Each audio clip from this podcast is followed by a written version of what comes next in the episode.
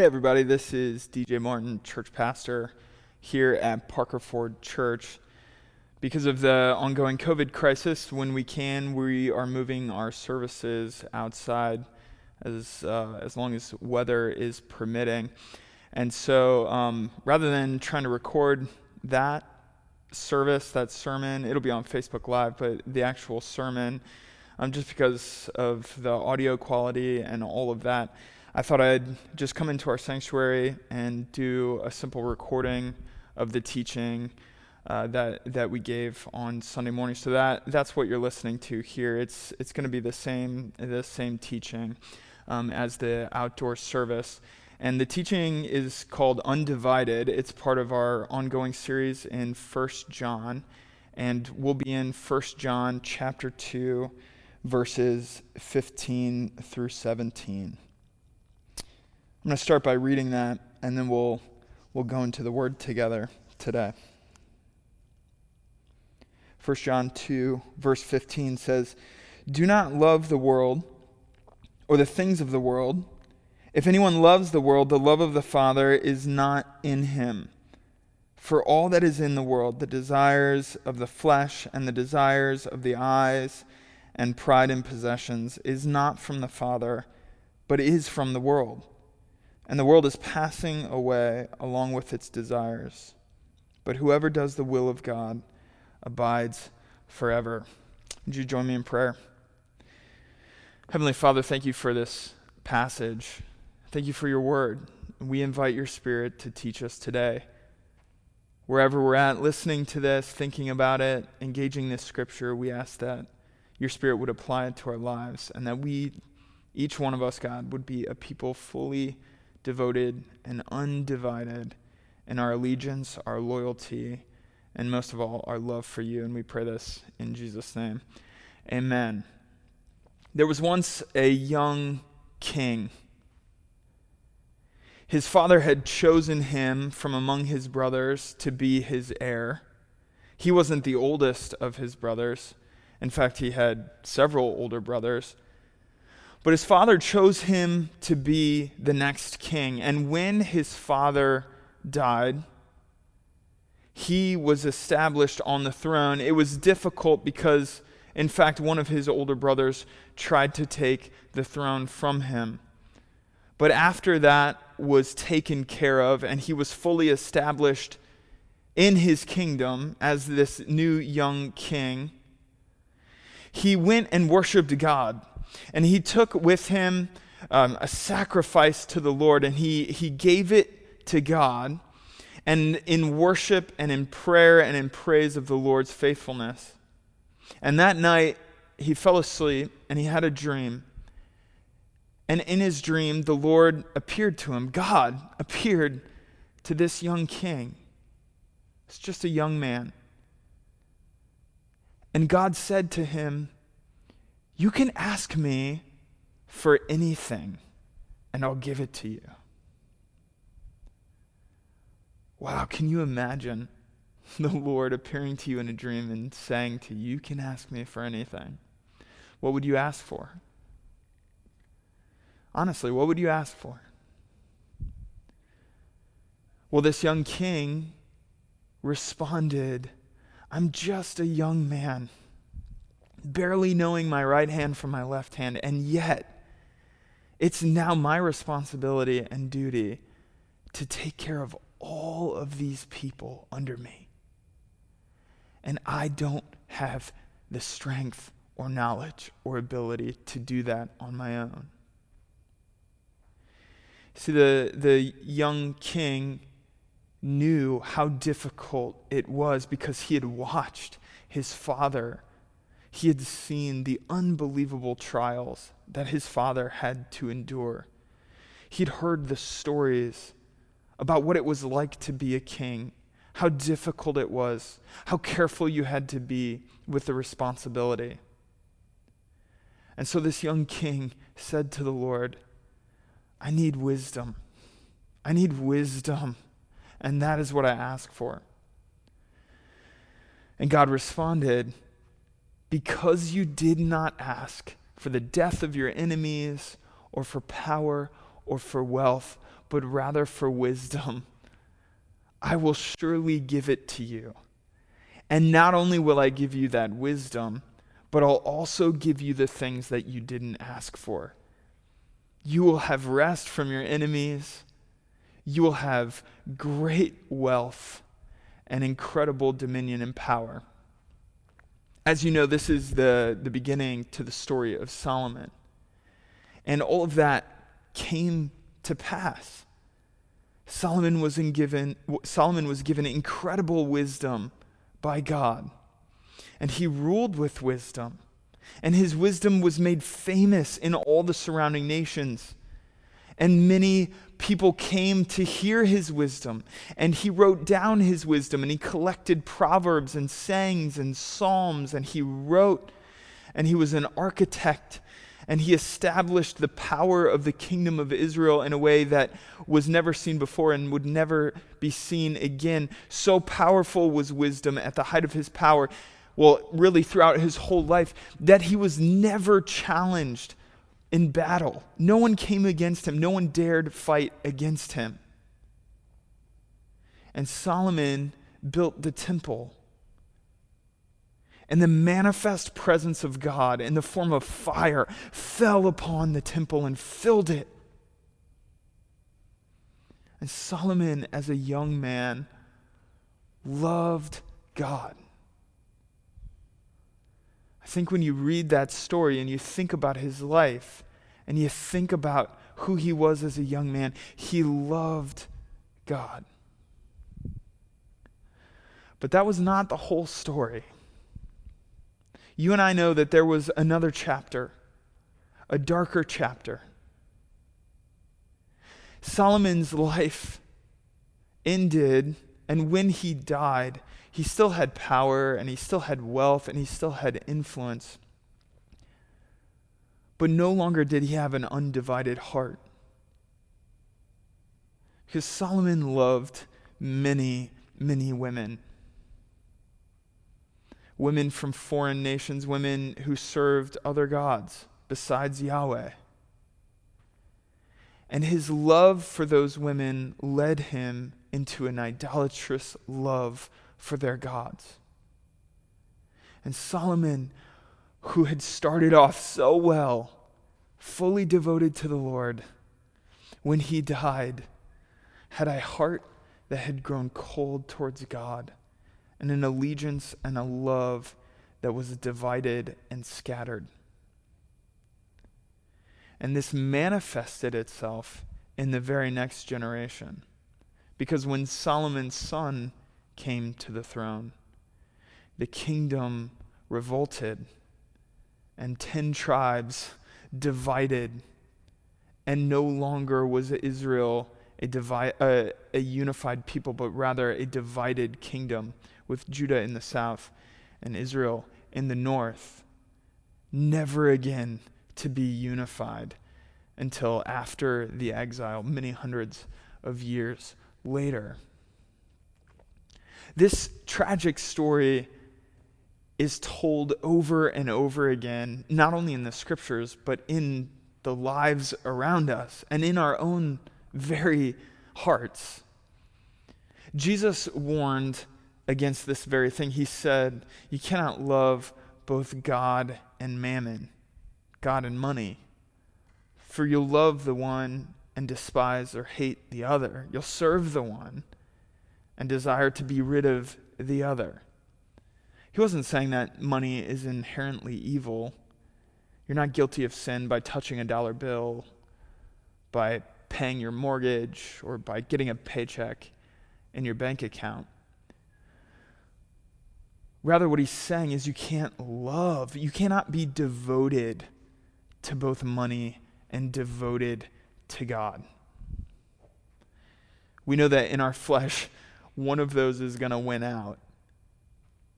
And most often, without the cleansing work of the Holy Spirit, money's going to win out in that battle of loves when we give ourselves to the love of money or the love of anything. You can put a lot of things in the place of mammon. You cannot love God and blank, for you will love the one and despise the other. Well, there's another place where he talks about it. Do you remember when Jesus was casting out demons and the Pharisees accused him of casting out demons by the power of Satan? Beelzebub. And Jesus responds and, say, and, and, and says, Satan doesn't cast out Satan, for a kingdom divided cannot stand. A kingdom divided cannot stand. A man divided cannot stand. James warns against the double minded man, the man who is given to two loves.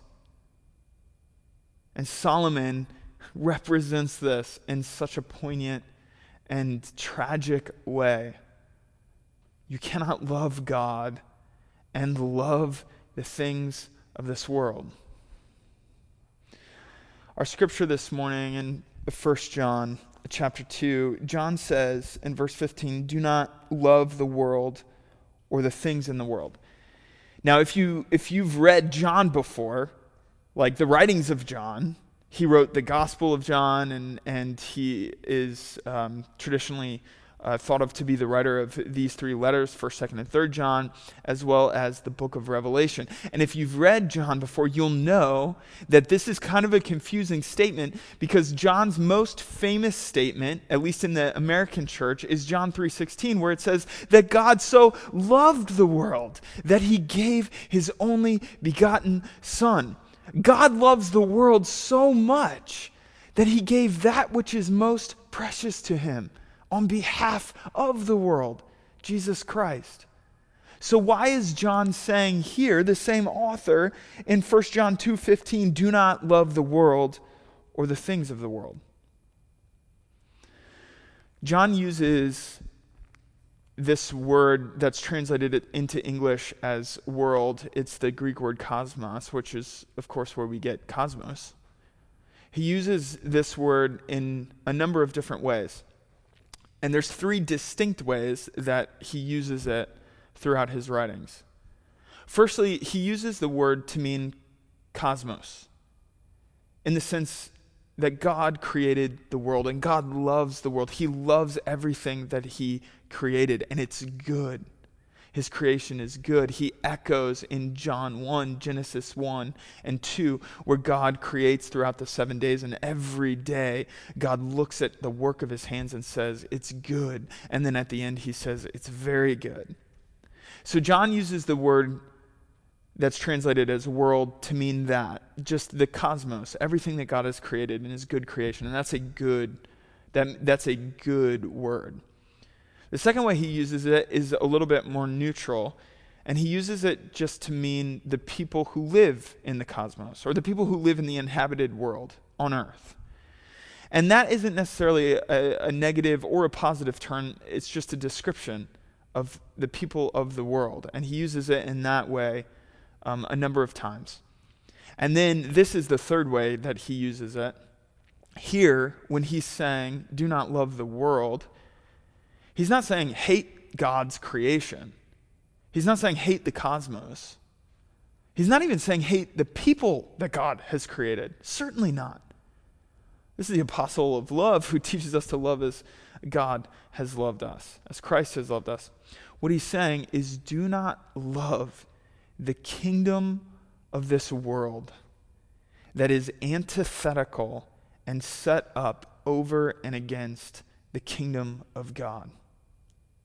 Jesus came preaching and proclaiming a new kingdom, a lasting kingdom, his kingdom. There's another kingdom at work, a demonic kingdom, a satanic kingdom, a kingdom fallen and against and antithetical to the kingdom of God. And I think it helps explain what John is saying when we read it in light of this. So he's saying in verse 15, do not love the kingdom of this world, the kingdom that's against God's kingdom, or the things of that fallen kingdom. If anyone loves that kingdom, the love of the Father is not in him. For all that is in the kingdom here. That kingdom, the fallen kingdom that's set up against the kingdom of God, the desires of the flesh and the desires of the eyes and the pride uh, in possessions is not from the Father, but it's from that kingdom. There's a kingdom that's pushing back against the kingdom of God, a kingdom that's in rebellion to the kingdom and lordship and kingship of God. This is also not a list of do's and don'ts. Have you heard the phrase before, don't drink or don't drink, smoke, dance, or associate with those who do? Yeah, that, that's not what John's saying. John was one of the inner circle of disciples, and Jesus, Jesus sat with sinners and those who drink and those who partied and those who were considered very worldly. Jesus came to seek and save them, and he went to them and he called them, and John was part of that. So this isn't a list of do's and don'ts. Rather, it's an invitation to be about the true kingdom of God, undivided in our allegiance and loyalty. When I was younger, before I um, became a pastor, I worked at a precast concrete plant in Lebanon County, rural southern Lebanon County. And um, in this plant, it was a good sized plant with uh, quite a few um, men who worked there. And uh, there were a number of believers that worked in here, and a, num- a number of Mennonites and other uh, conservative denominations were represented there. There were also, it a blue collar job, working concrete, construction work. There were also um, a number of uh, very unchristian people who worked in this. Uh, in, on the floor, it was only men, so I'll say men. Um, at the time I worked there, only only men were on on the floor. So uh, a number of un very unchristian men. In fact, in my crew, every single guy was an ex-con. So every single guy on my crew had had spent time in prison and acted like it and spoke like it. And there were kind of three different groups of of Christians in in the way that that they interacted with the culture. There was uh, one group, and it was, it's represented by this gentleman um, that I, I thought this was so fascinating. He would come into work every day, and before he even got to the floor, he would put on a pair of noise canceling headphones. And partly it was to protect his ears from the loud noises, but it was also so that he didn't have to listen to the worldly music on the radio that was being played. He didn't have to listen to the cussing and the discussions of his coworkers, were, which were decidedly um, not Christian. And unless you had to talk to him specifically about the job, he had his headphones on all the time and he would just go to his workstation. He had his headphones on, and even in the lunchroom during lunch break, he would wear these headphones. And uh, he was trying his best to remain separate from the culture, the pervasive culture of the plant. And I could understand that, and I could um, appreciate why he would do that. But there was another uh, group of Christians who. Um, I wouldn't have known they were Christians unless they told me, um, because they were in on all the conversations and were part a part of some of the fights that took place, and um, I, w- I would not have known that they were Christian unless they t- told me, you know, I was baptized or I go to church or you know whatever. Then there was a group of Christians, and, and I'll, I'll speak about one that stands out. The the plant foreman, his name was Leonard. He's a Mennonite, um, loves Jesus. And uh, Leonard, I think, offered an alternative way of being in the midst of that difficult situation. Leonard had worked there at the plant his whole life. I think he started working there right out of high school and worked his way up from the bottom to where he was when I worked there. He was in charge of the whole plant. And Leonard was a man of integrity. He was uh, serious about his faith and his walk with Jesus. Um, but he also knew every single man in the plant and wasn't ashamed or afraid to be associated with any of them. He would speak to us, he would talk to us, he would relate to us. And there was no one in that plant that he felt, at least that he modeled, that he was better than. Although he certainly could have at times. Uh, I remember in my crew, there was one young man who had just gotten out of prison that they hired. And uh, he was working on my crew, and he was really struggling. And my direct boss was uh, chewing him out for the 10th time that day.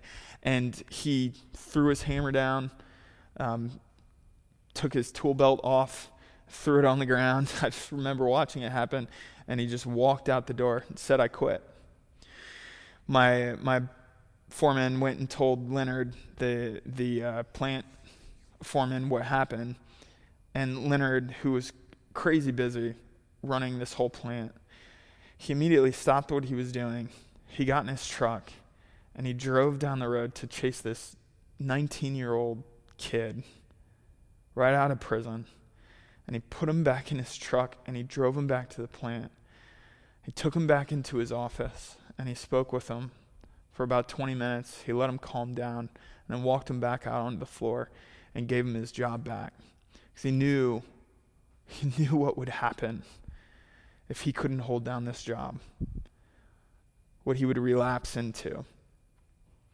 So Leonard offered this alternative way of being in the world but not of the world, undivided in his devotion to Jesus, but not afraid to relate to people, not afraid to be friends with sinners, not afraid to love his neighbors, no matter who they were.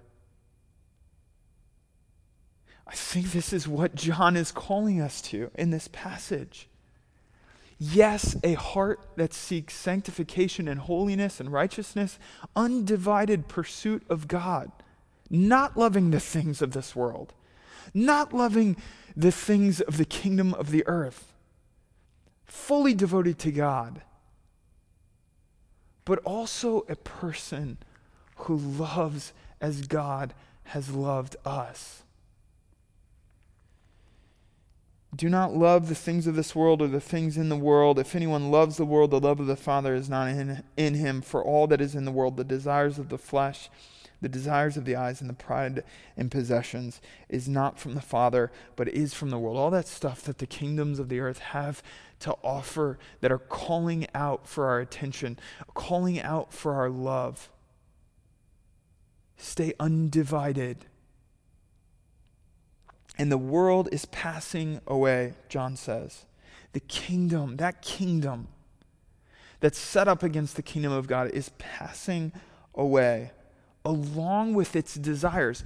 So the things in that kingdom, the things in the world, the, the pride of life, the desires of the flesh, the desires of the eyes, the cravings the, the fallen cravings within us, the carnal cravings within us. John says it's passing away along with that kingdom.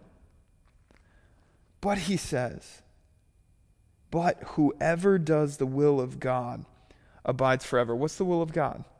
Well, he's already told us, if you're reading along in 1 John, he's already told us in chapter 1 and in the beginning of chapter 2 what the will of God is. The will of God is that we would obey his commandments. And what are his commandments? That we would love the Lord our God with all our heart, soul, mind, and strength. It's the first and greatest commandment. Love God undivided, fully who you are, devoted to him. But then the second commandment is like it and love your neighbor as yourself. Jesus came to seek and save the lost. He not only teaches us to love God, undivided, he also teaches us to go, to go and bear the light. You're the salt of the earth, you're the light of the world, and that light cannot be hidden. So, people of God, as you're listening to this today, my prayer is that you would be encouraged to give the fullness of your love wholeheartedly undivided to God. But also that you would sense his spirit inviting you to be in the world in such a way that you represent him just as Jesus represented the Father, just as he came not to, not to serve those who thought they weren't sick, but to, to care for those who knew they were sick. In the same way that you and I, having an undivided heart to God and his kingdom, would represent that kingdom with great love and grace and mercy to those around us. And I pray this in Jesus' name. Amen.